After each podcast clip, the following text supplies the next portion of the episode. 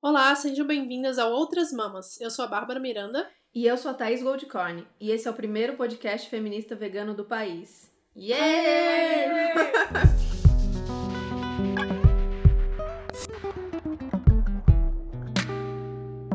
Hoje estamos gravando de uma maneira diferente. Babi tá viajando, tá em Belo Horizonte, nós estamos aqui em São Paulo. Nós quem, né? Seria, seria só eu, mas aí eu vou contar pra vocês.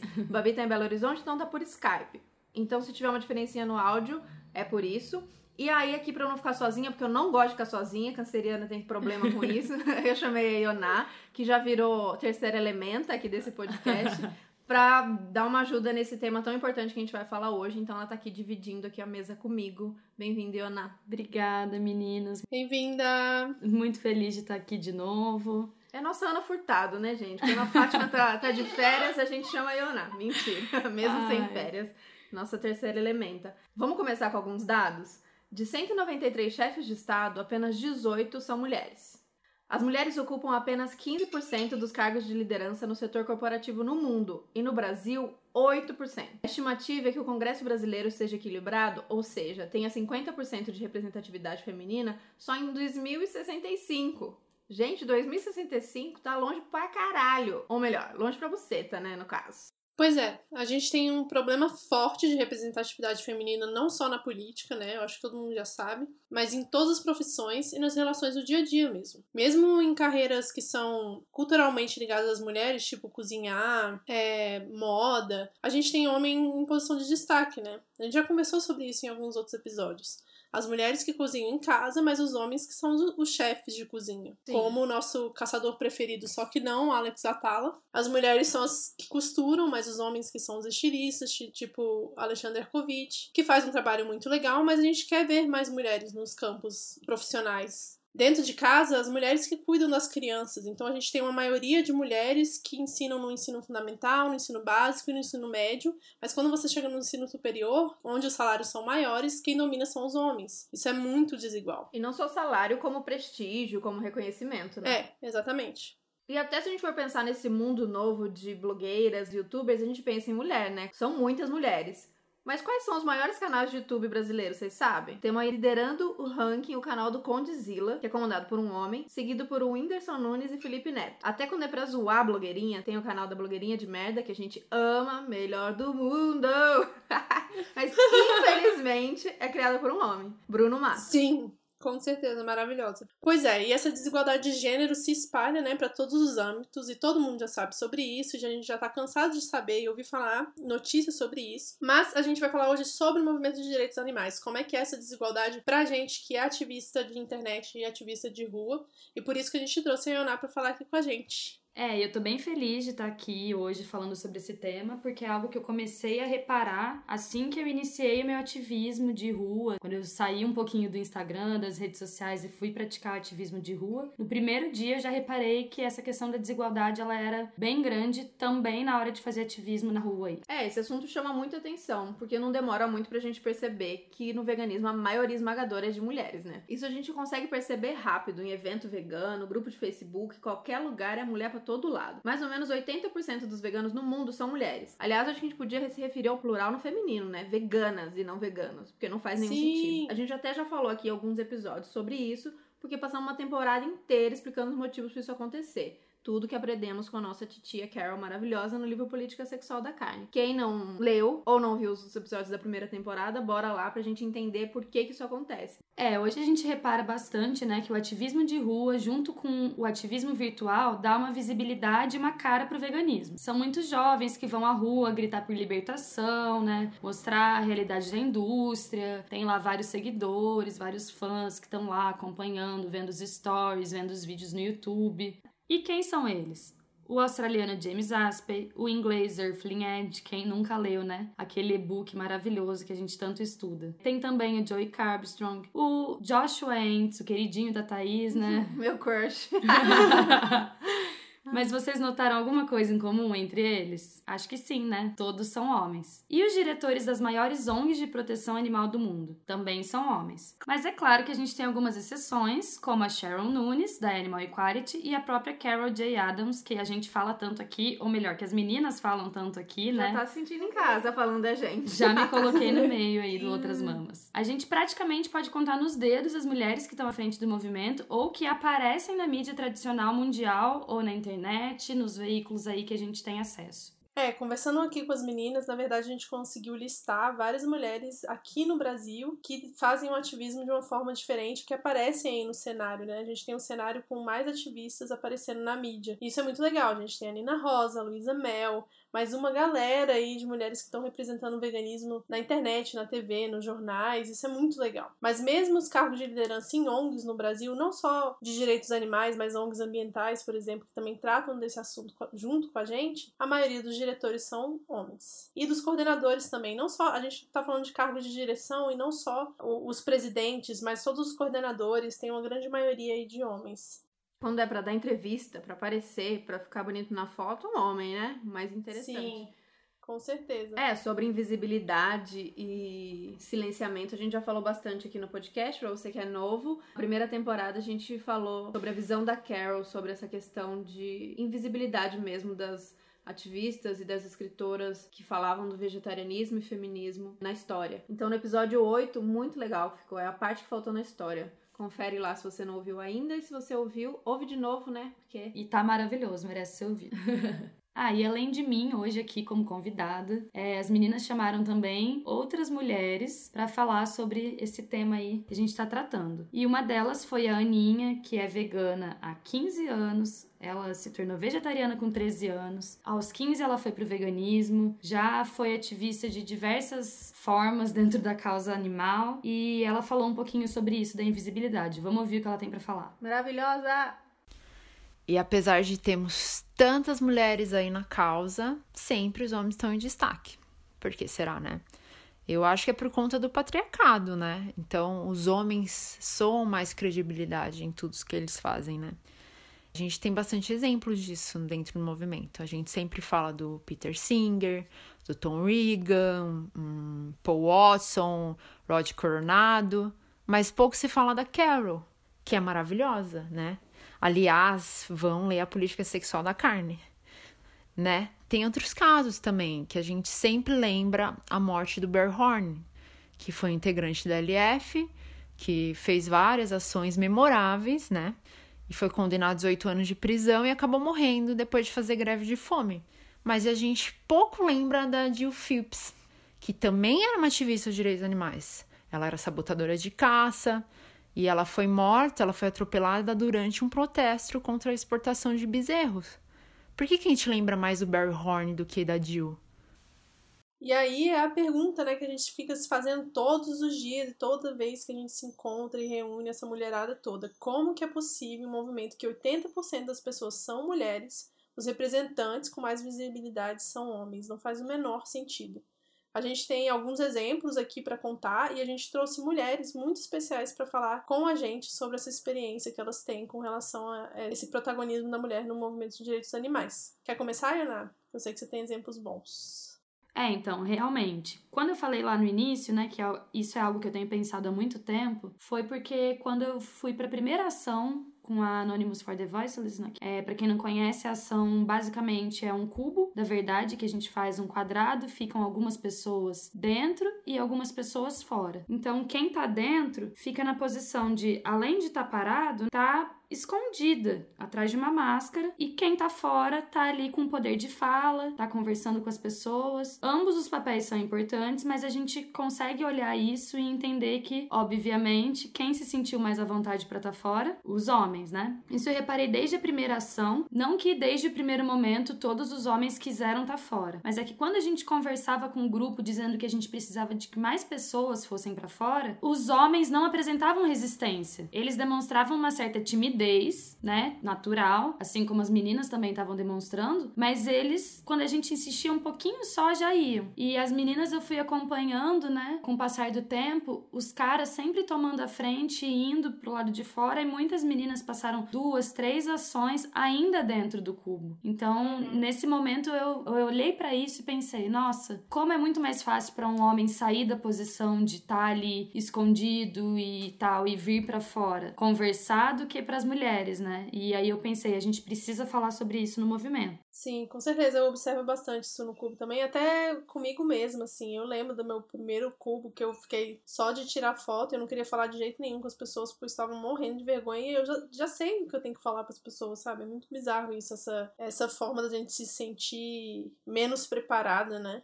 Exatamente. É, outra coisa que eu observei também foi no meu primeiro dia nas manifestações lá na Alesp, né, sobre a aprovação da PL 31, que é contra o embarque de animais vivos, tinham muitas mulheres, tinham muitos ativistas, muitos, muitos, muitos e muito mais mulheres, né? A gente já falou aqui de como somos grande maioria nesses espaços de ativismo vegano e em vários outros espaços no mundo também, né? Mas o que eu observei lá é que mesmo sendo muitas, na hora de organizar, de dizer como nós nós todos, enquanto grupo, deveríamos agir, né? De levantar e falar no meio daquele monte de gente. Por mais que a gente tivesse mulheres muito fodas, ativistas muito poderosas, assim que eu gosto de chamar, porque quando eu olho uma mulher sendo ativista, eu enxergo ali uma força um poder. Quem falava era um homem. Então, isso me deixou extremamente incomodada. Inclusive, não só no sentido de organizar ele, ou em alguns momentos mais de um deles, chegaram a, tipo, mandar a gente ficar quieta, sabe? E a gente, peraí, Nossa. não é assim. Eu observei isso novamente. Isso me deixou bastante incomodada de novo. Essa situação que vocês duas falaram sobre a gente não se sentir autorizada ou preparada ou suficiente para poder falar, gosto muito da, de uma historinha que a Sherry, eu já vou falar dela algumas vezes aqui nesse episódio, que é a Sherry Sandberg, que é COO, seja lá o que isso significa, do Facebook. E ela é muito maravilhosa, ela tem aquele livro Faça Acontecer e ela tem um TED muito, muito, muito bom. A gente gente deixa aqui para vocês verem. E ela conta uma história da época de faculdade muito boa, vou contar rapidinho. Que ela, o irmão dela e a melhor amiga dela pegaram a mesma matéria para fazer na faculdade e tal. Na hora que chegou a prova, a matéria era uma das matérias favoritas dessa amiga dela. Então a amiga dela estudou profundamente, leu as versões originais em latim e leu tudo que podia ler, estudou pra caramba. Ela era estudiosa, mas também não era aquela matéria que ela amava, então ela leu o básico. O irmão dela era um cara que gostava de surfar e de garotas, não tava muito preocupado com isso. Então ele nem leu, não leu nada. Bom, foram fazer a prova. Saindo da prova, ela perguntou para eles: "E aí, como vocês foram?" Aí a amiga dela: "Ah, então, meu, não fui tão bem, porque na hora ali que eu fui preencher, eu não falei da dialética do não sei o que, eu acho que né, eu falhei ali e tal.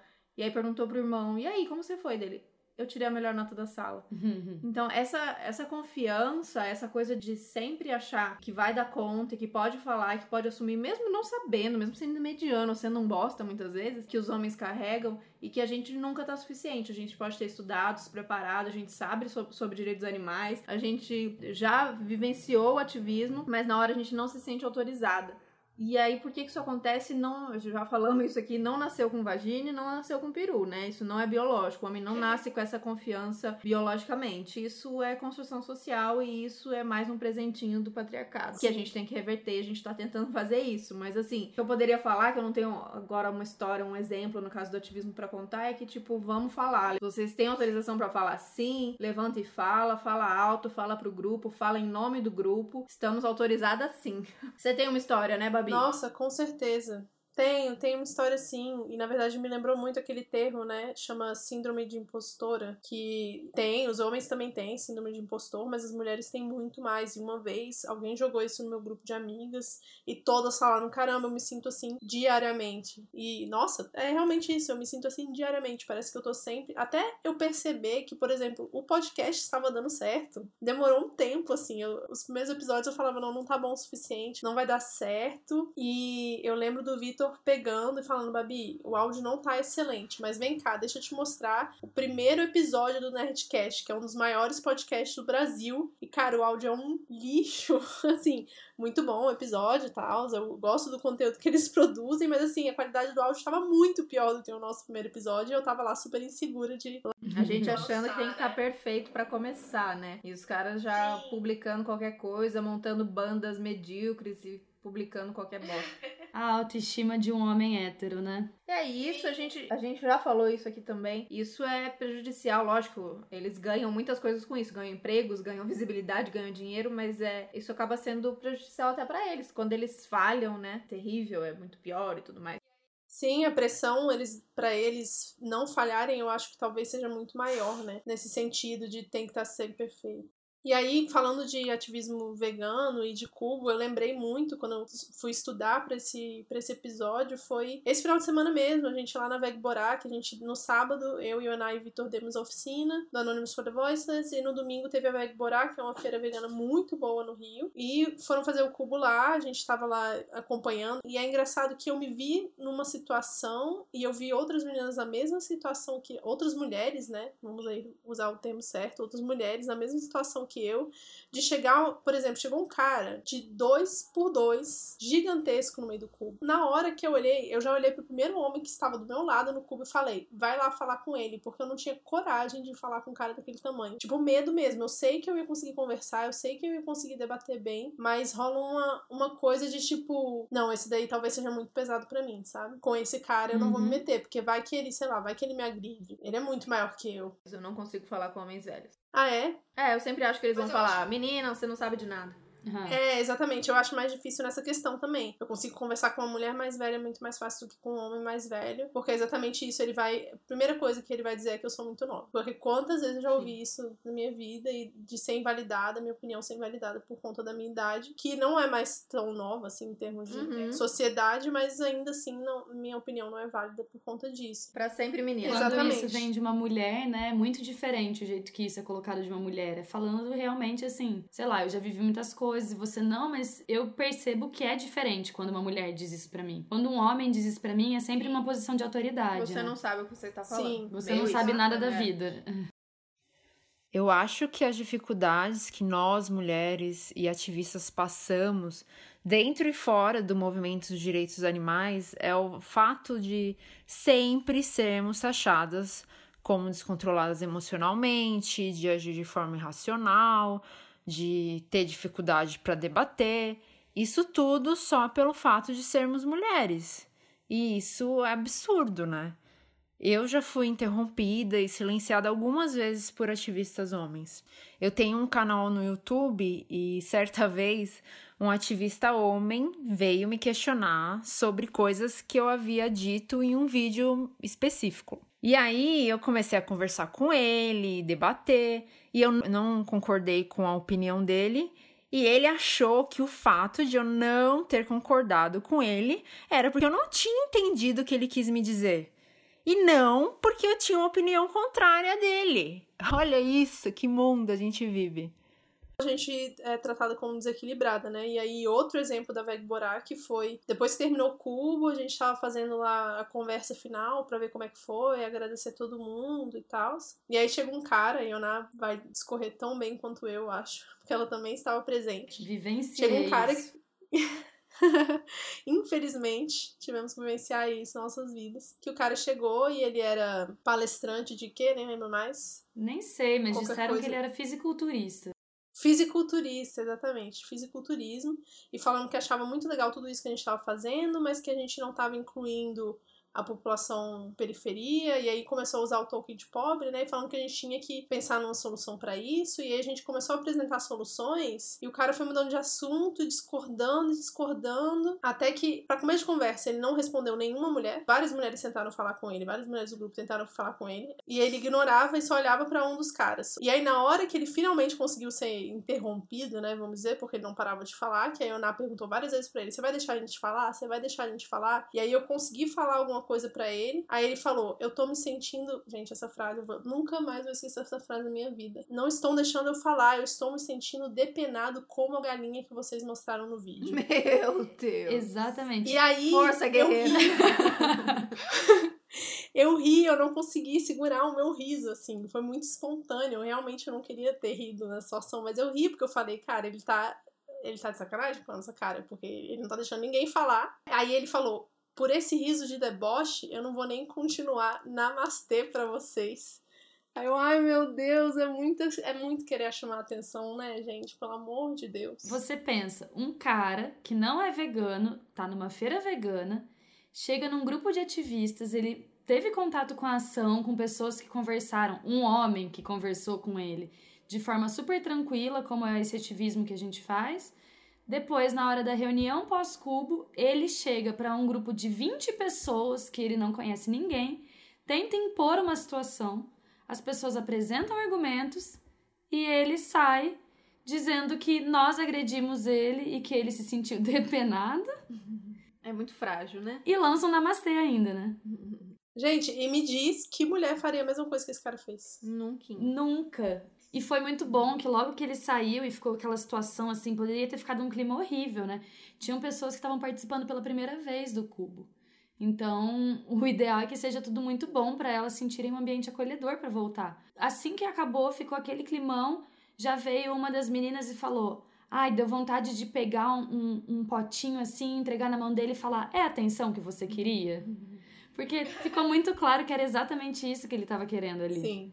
E, além dos nossos exemplos, meu e da Ioná, a gente chamou a Ana Krasuski lá de Curitiba para poder falar um exemplo dela também de Cubo, como é que é a parte de ativismo, o que ela sentiu lá em Curitiba. O meu nome é Ana Krasuski, eu sou organizadora do Anonymous for the Voiceless em Curitiba, que é uma ONG de ativismo vegano de rua. Participo também com outras ONGs, tanto em Curitiba quanto fora, quando eu viajo participo de protestos, de marchas, porque o ativismo vegano é uma parada realmente muito importante para mim. E só para compartilhar uma história de algo que aconteceu comigo recentemente, que eu acho que ilustra bastante o que é ser uma mulher numa posição de autoridade, de, de poder, sendo desafiada pelo questionamento dos homens, né? Eles sempre questionam a nossa capacidade de estar nessas outras posições. Recentemente, em uma ação que a gente fez no Parque Barigui, um dos nossos ativistas estava lá conversando com um cara que ficou alterado. Aí um outro ativista do grupo foi lá tentar conversar para ver se, né, apaziguava. A coisa piorou, tanto que eu ouvi lá do outro lado do cubo. E eu fui tentar, né, tranquilizar a galera. E pouco depois que eu comecei a conversar com o cara, ele tava.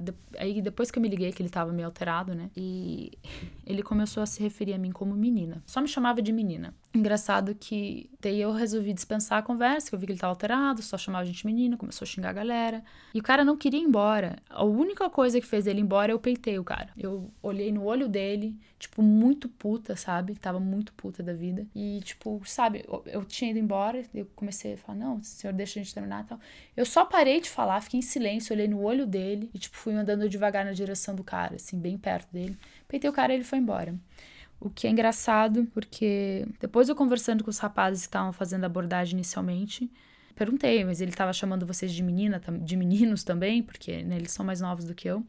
E não. Então, ele, assim, ele não sentiu a necessidade de diminuir os caras, diminuir a validade do que eles tinham para dizer, colocando eles numa categoria inferior, assim, intelectualmente, né? Porque menina para conversar com um adulto, você entende a diferença ali de poder intelectual. Acontece que desses rapazes, a diferença de idade entre eles e eu, o mais velho deles é 12 anos mais novo do que eu. Então, se ele tá usando do argumento de ser muito jovem, ele esqueceu de fazer isso com um cara que, né, com um deles que é adolescente, outro que recentemente saiu da adolescência e tá falando com uma mulher de 33 anos como se fosse uma criança.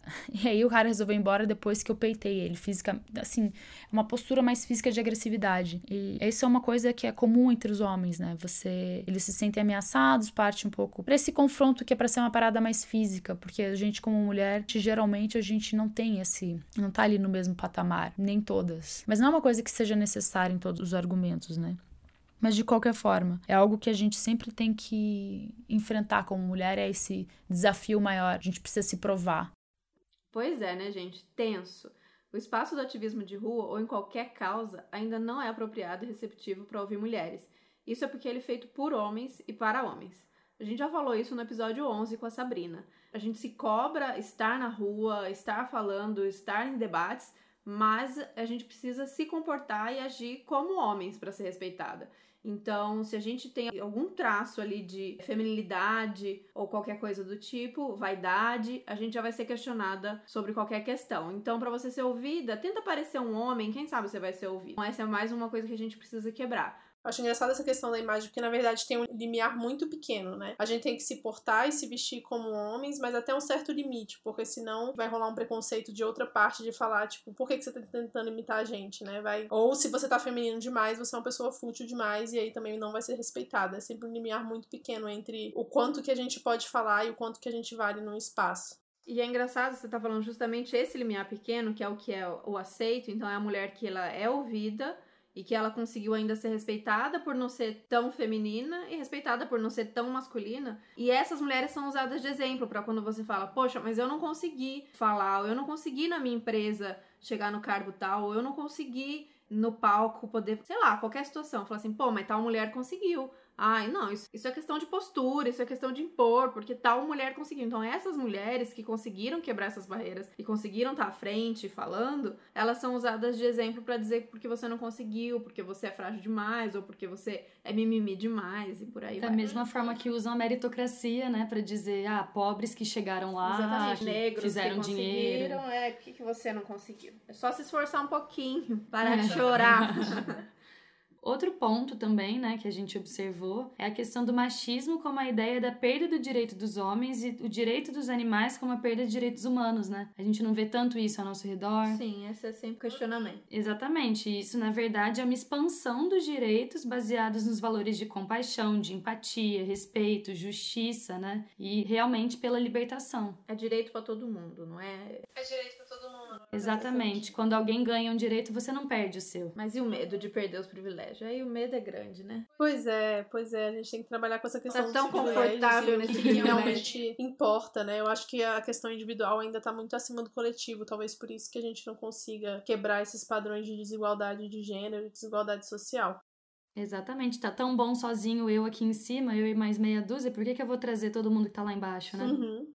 Eu fico pensando nessa questão da mulher também, porque a gente tá muito acostumada a ser gerente, né, de tudo. Assim, a gente é educada a ser gerente de tudo. E aí, pra gente chegar no protagonismo, parece que é outra etapa, assim. Tipo, a etapa do protagonismo é você assumir uma postura de coordenação oficial perante a todo mundo. E a gente tá muito acostumada a fazer as coisas ali por trás. Então, dentro de casa, você vê que a mãe organiza a casa, mas ela não é a pessoa que diz a última palavra. E aí, eu acho que a gente assume esse papel fora de casa também, sabe? Fora do, do local de família. Então, talvez a gente organize tudo. Você vê que as mulheres que se movimentam pra fazer tudo, e das marchas e não sei o que, a maioria é mulher, mas na hora de falar mesmo, pegar o microfone pra falar, é sempre um cara que vai ali pra frente. Isso eu acho que é um reflexo só de uma coisa muito maior. É isso, é, acho que é isso que você vai falar também. Às vezes a gente fala isso, sabe? Porque sempre a gente organiza, faz, faz, e aí é o cara que fala. Muitos homens ou outras pessoas podem questionar. Ah, mas é a mulher que não quer falar, não é um homem que impôs, falou, eu vou falar. Às vezes acontece isso, mas muitas vezes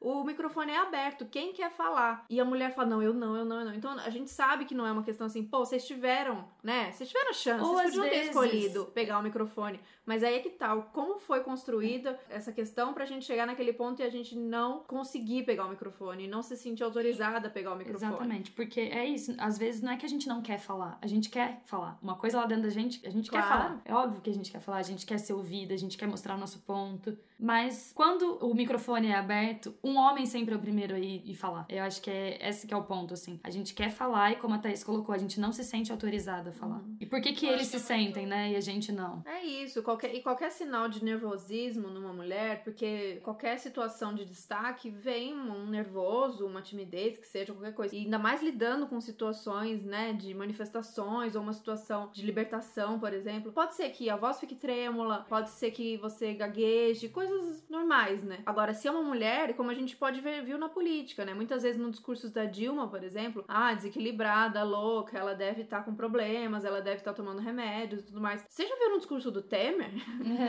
não consegue completar uma frase, entendeu? Mas não, o Temer é, é lógico, o Temer hoje em dia é piada. Mas ele, se não fosse nesse contexto, seria mais um cara velho, normal da política, como tantos outros. Mas então é isso, nervosismo ou não habilidade em falar em público ou qualquer outra questão, no homem, ah, é uma característica desse cara, ou qualquer motivo. Mulher, nervosa, desequilibrada, deve estar louca, qualquer coisa do tipo. Isso aí. É, pois é, eu acho que vem muito do tipo de criação, né? A gente é muito podada desde pequena, de não é só não pode fazer alguma coisa porque você vai se machucar, é não, não faça tal coisa porque as pessoas vão achar ruim, as pessoas vão achar feio. Então, fecha a perna, come, né, de boca fechada e usa os talheres do jeito certo. A gente é muito educada nesse sentido e saia sempre arrumada, para sempre estar tá se preparando como a forma que os outros vão ver a gente e a gente tá sempre esperando esse julgamento, né? Na verdade, as pessoas estão cagando, essa é a verdade, que acontece no dia a dia, assim, a maioria das pessoas não tá nem aí se você tá bonito ou não ali para você fazer o seu ativismo, sabe? Mas a gente se importa com isso porque a gente é educada desde pequena a se preocupar com o que os outros vão achar da gente.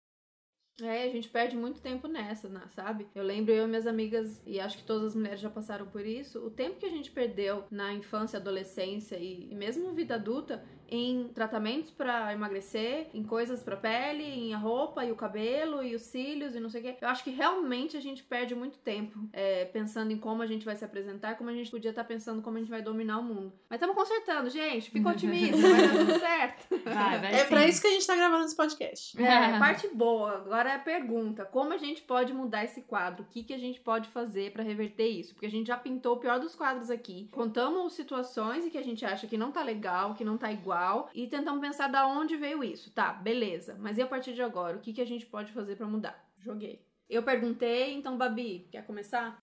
Cara, eu acho que o primeiro de tudo é a gente colocar essa dificuldade para jogo para todo mundo, né? Então, se a gente tá numa roda de homens e mulheres, a gente fala, ó, oh, eu sinto dificuldade por conta disso, eu me sinto insegura por conta disso, para todo mundo entender esse sentimento, essa frustração que é constante pra gente, né? É uma coisa que eu aprendi muito no meu relacionamento com o Vitor, por exemplo, e a gente treina muito isso até hoje, porque é uma, um treinamento constante de tipo, tá, agora é a minha vez de falar e eu quero que você me ouça com atenção e não questione questione, porque é uma coisa muito comum com as mulheres é você ser questionado dos seus sentimentos, né? E com os homens já não, já não acontece. Então a gente colocar essas dificuldades, esses sentimentos para jogo, assim, e falar, ó, oh, tá difícil. O que, que a gente pode fazer como grupo para mudar isso que tá acontecendo comigo, que eu tô sentindo, né? Eu acho que esse é o primeiro ponto, assim, que eu falaria. É, então vou aproveitar que você falou de questão de como grupo. Algo que eu enxergo muito importante para a gente conseguir mudar isso é criar um ambiente acolhedor para todas nós, né? No sentido tanto de dizer tá difícil ou quanto de dizer tá maravilhoso, você é foda e é isso. Eu tenho praticado muito isso de um tempo para cá, inclusive com mulheres que eu nem conheço tanto assim, sabe? Eu não acho. Antes eu elogiava só as minhas amigas. Hoje eu vejo mulheres tendo atitudes foda e eu falo, cara, você é incrível. E aí eu me sinto muito bem com isso porque eu realmente tô achando ela incrível ali. Então eu acho que eu tenho obrigação de falar para ela que ela é incrível, porque talvez ninguém fale nunca, sabe? E isso é muito Sim. importante. E aí, emendando, eu, é uma coisa que, por exemplo, eu decidi há muito tempo atrás e eu gosto de tatuagem e tenho algumas já, mas desde a primeira tatuagem eu decidi que eu só ia fazer com mulher. Aí muitas pessoas já me perguntaram, tipo, mas cara, e aí, você não vai valorizar o trabalho dos homens? Eu, gente, mas já tem homem demais sendo valorizado no mercado de trabalho de tatuagem. Deixa eu escolher as minas que eu acho massa pra divulgar, pra, né, valorizar e pra dar dinheiro para essas pessoas que estão fazendo aí um trabalho muito maneiro também. E o ambiente da tatuagem também, como vai vários outros é um ambiente bem machista. Então eu também Sim. apoio as minas nas tatuagens. É, então acho que falando nisso, de apoiar mulheres em todas essas questões, então lendo mulheres, ouvindo mulheres, assistindo mulheres, eu acho que então a gente tem que ocupar os espaços. É estar presente mesmo. Então, se você pensou que tem um concurso lá de fotografia, ah, eu acho que eu não fotografo tão bem. Vá! Já falamos isso aqui também, mas é muito importante que a gente vê desde mulheres novas aí saindo da faculdade aí já cheio de de dedos, ah, eu não sou tão boa nisso, então não sei se eu vou me inscrever para tal coisa, não sei se eu vou em tal reunião. Até mulheres mais velhas aí que você nem imagina que já estão em posições, em trabalhos e tudo mais, dizendo coisas do tipo. É, então vamos se posicionar sempre, vamos estar presente sempre.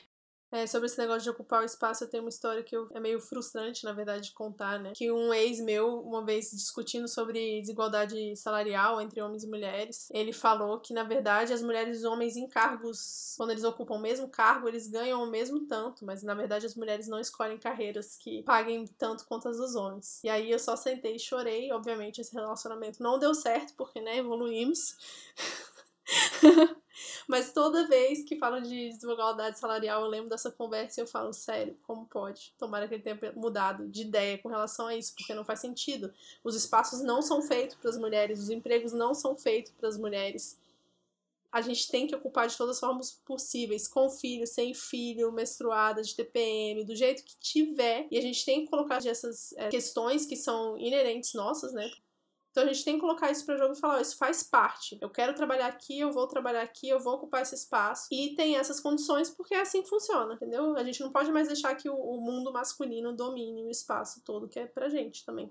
Exato. Eu vou citar de novo, então, que cabe muito bem aí, a Sheryl Sandberg do Facebook, porque ela fala exatamente isso, que ela fala muito de mercado de trabalho e dessa questão de empresa. E por que, que as mulheres não chegam tanto nos cargos de diretoria e presidência? Tem uma coisa ligada à maternidade que as mulheres elas saem antes de sair. Ela dá o exemplo, então, quando a mulher chega ali por volta dos 23, 25, 27 nessa faixa, mesmo se ela não tá planejando engravidar, ela já começa a recuar. Pô, eu não vou dar todo o gás porque eu vou engravidar e aí eu vou ter que sair. Então eu não posso me candidatar àquela promoção, ou eu não posso sentar na mesa nessa reunião e me colocar aqui porque já já vou ter que sair. Como é que vai ser? E a maternidade maternidade, eu não quero também ser uma pessoa que vai ficar aqui na empresa muitas horas, porque eu vou ter que cuidar do meu filho e tudo mais. Pega muito. Então, a dica que ela dá é: não saia antes de sair. Vai até o final. Se é isso que você quer, tá numa grande empresa, numa corporação, a gravidez vai vir e eles vão ter que lidar com isso. Então, vai até o final. Vai, vai, vai, vai. Só sai quando for pra sair. Tá, agora eu vou trazer uma questão que eu tenho pensado muito também nos últimos tempos. Antes eu tinha muito a questão de: ah, não, feminismo é um movimento de mulheres para mulheres mulheres e não quero incluir os homens nisso, tô de saco cheio, não quero ter que ficar ensinando, não quero ter que ficar explicando. E não sei o que aconteceu comigo nos últimos tempos, eu tenho tido uma paciência além do comum para conversar com os caras. Então, mesmo dentro do ambiente de ativismo, eu tenho tentado trabalhar isso. Há pouco tempo, junto com o pessoal que eu faço ativismo aqui em São Paulo, da Anonymous for the Voiceless, é, a gente tava na mesa da pizzaria comendo e surgiu exatamente esse assunto aqui que a gente tá falando. Por que, que a gente vê mais homens para admirar admirar, para ler, para assistir vídeos no YouTube. E um dos meninos levantou a questão de: ah,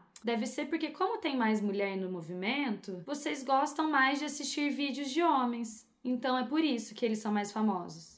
É igual a desculpa do futebol, já ouvi essa. O futebol feminino não tem tanto, tanto destaque porque mulher gosta de ver pernas de homem. É.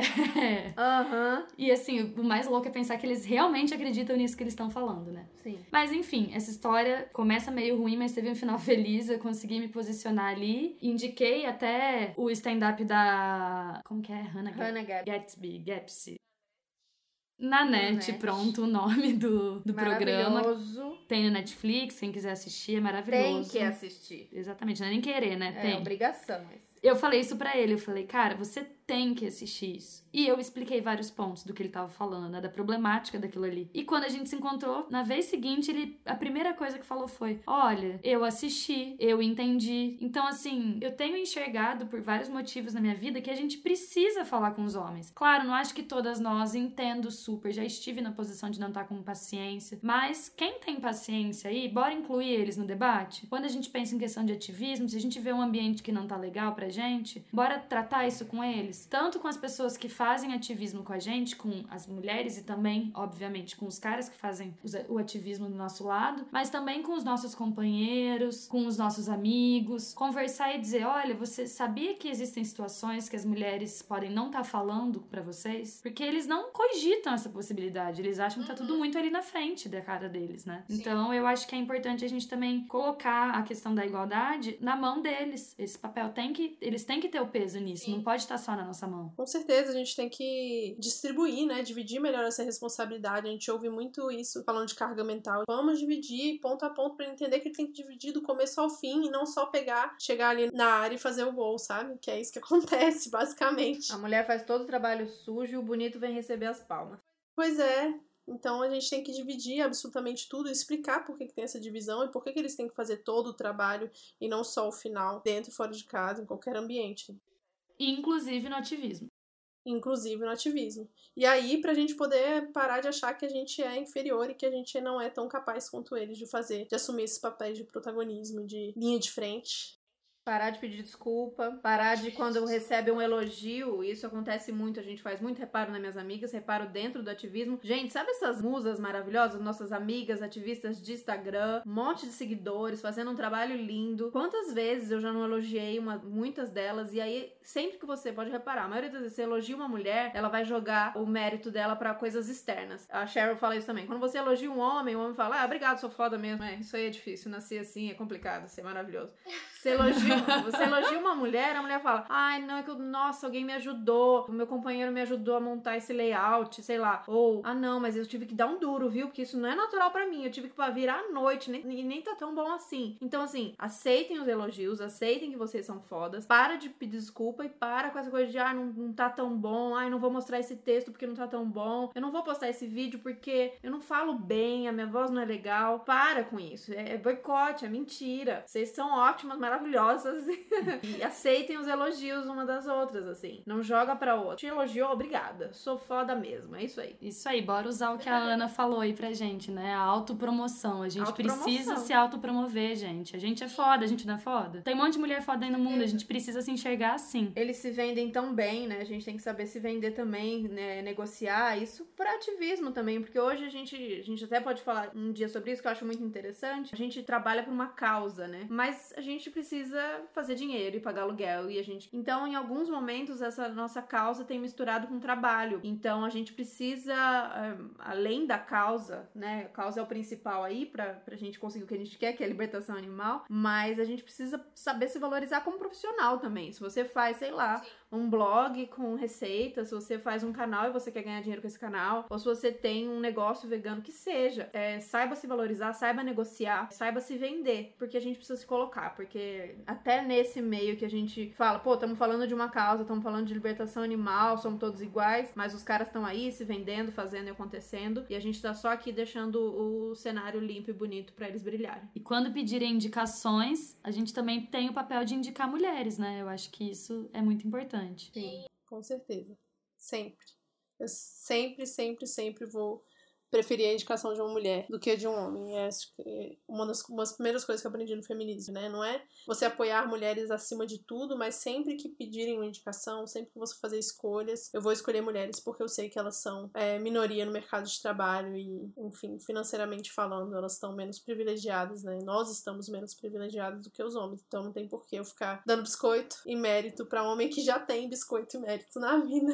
Tem muito, exatamente. Sobre a questão da gente se autopromover, da gente se enxergar como mulheres maravilhosas que todas nós somos, eu acho que o que ajuda muito também, isso tem me ajudado, é estudar sobre o que a gente tá falando, né? Quando a gente pensa em questão de ativismo, uma coisa que tá muito ligada à insegurança é a gente achar que a gente não sabe sobre o tema que a gente tá ali tratando. Então, seja no momento de ativismo de rua, seja em uma plenária, um ambiente coletivo, às vezes a nossa voz não sai, né? A gente quer falar, mas a voz não sai porque a gente pensa que, ah, não, vai ter alguém que sabe falar melhor do que a gente, eu nem sei tanto assim. É a impostora. É, exatamente. E aí, esse alguém geralmente é homem. Então, o que, que eu acho nesse sentido que me ajuda bastante, e acho que vocês também aí que estudam bastante, que eu sei, realmente saber sobre o que eu tô falando. E entender que se eu sei, se eu tenho domínio sobre aquele assunto, é isso. Ninguém vai falar melhor do que eu mesma sobre ele, sobre um assunto que eu tanto estudei. Então não tem por que passar a bola para outro, no caso, ainda mais outro homem, né? Quantas vezes um assunto que eu sabia, eu deixei um homem falar, porque eu- já pressupus que ele ia saber falar melhor que eu, e que ele ia saber mais do que eu, mesmo eu sabendo que eu sabia sobre aquele assunto. E na hora que ele começou a falar, eu falei, ai, meu Deus do céu,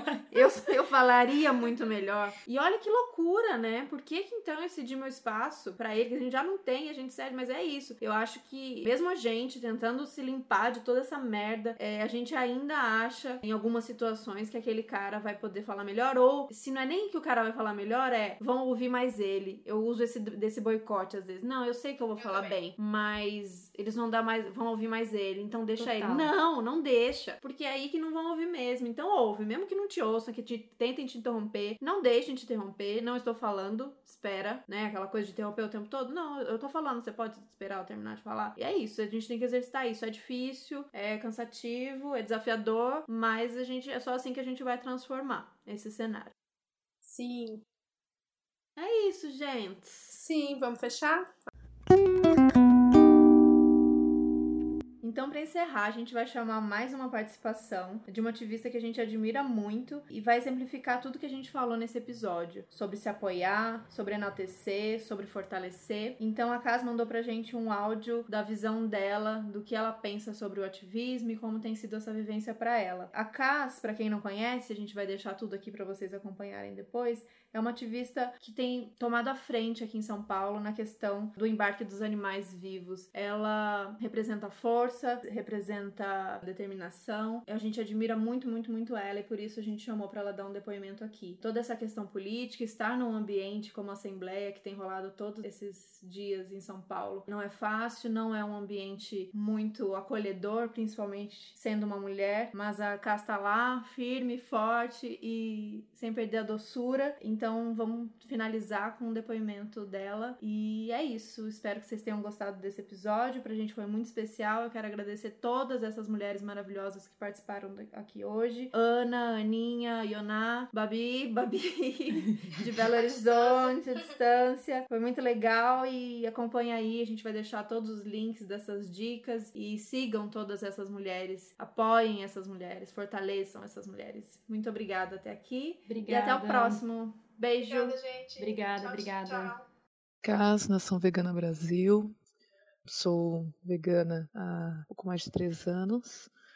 Iniciei no ativismo no período da luta pela, pelo fim das vaquejadas e desde então venho acompanhando, venho interagindo com os inúmeros grupos e nas inúmeras formas de fazer ativismo. Eu me dedico ao ativismo de rua, principalmente, e ativismo político, porque é necessário. Há poucos fazendo e cada vez mais a gente precisa motivar a todos para que se engajem e entendam a importância de fazer esse tipo de ativismo. Atualmente estamos trabalhando os embarques dos bois realizados nos portos aqui de São Paulo e esse é um movimento que nós abraçamos, estabelecendo o fim como meta, o fim desses embarques em território nacional. É um movimento mundial. Então, o que vem ocorrendo esse período todo em que nós estamos nas ruas e nesses espaços de poder, principalmente o que se observa né, em destaque é a mulher a mulher encarando isso, é, abraçando, envolvendo, se comprometendo, influenciando e trazendo mais e mais mulheres e dando o exemplo aos homens que estão, em sua maioria, nas situações de poder, de privilégio, dando exemplo de que nós estamos para a luta, nós temos todo o potencial, de encabeçarmos movimentos, né, de influenciarmos e avançarmos. E isso que vem ocorrendo em relação especificamente a esses embarques. As outras lutas, sim, são necessárias. Abraçarmos, vincularmos as nossas lutas. A intersecção de lutas é indispensável e nós devemos, cada oportunidade que tivermos, darmos voz a esses animais. Darmos voz a nós mesmas, a nós mesmos, sem distinção, sem discriminação, sem especismo, sem qualquer segregação, pela união. Que o nosso amor por esses animais não humanos nos una a ponto de lutarmos por nós, animais humanos, por dignidade, por respeito, por um mundo melhor. A revolução já está ocorrendo e estamos juntos realizando a cada dia.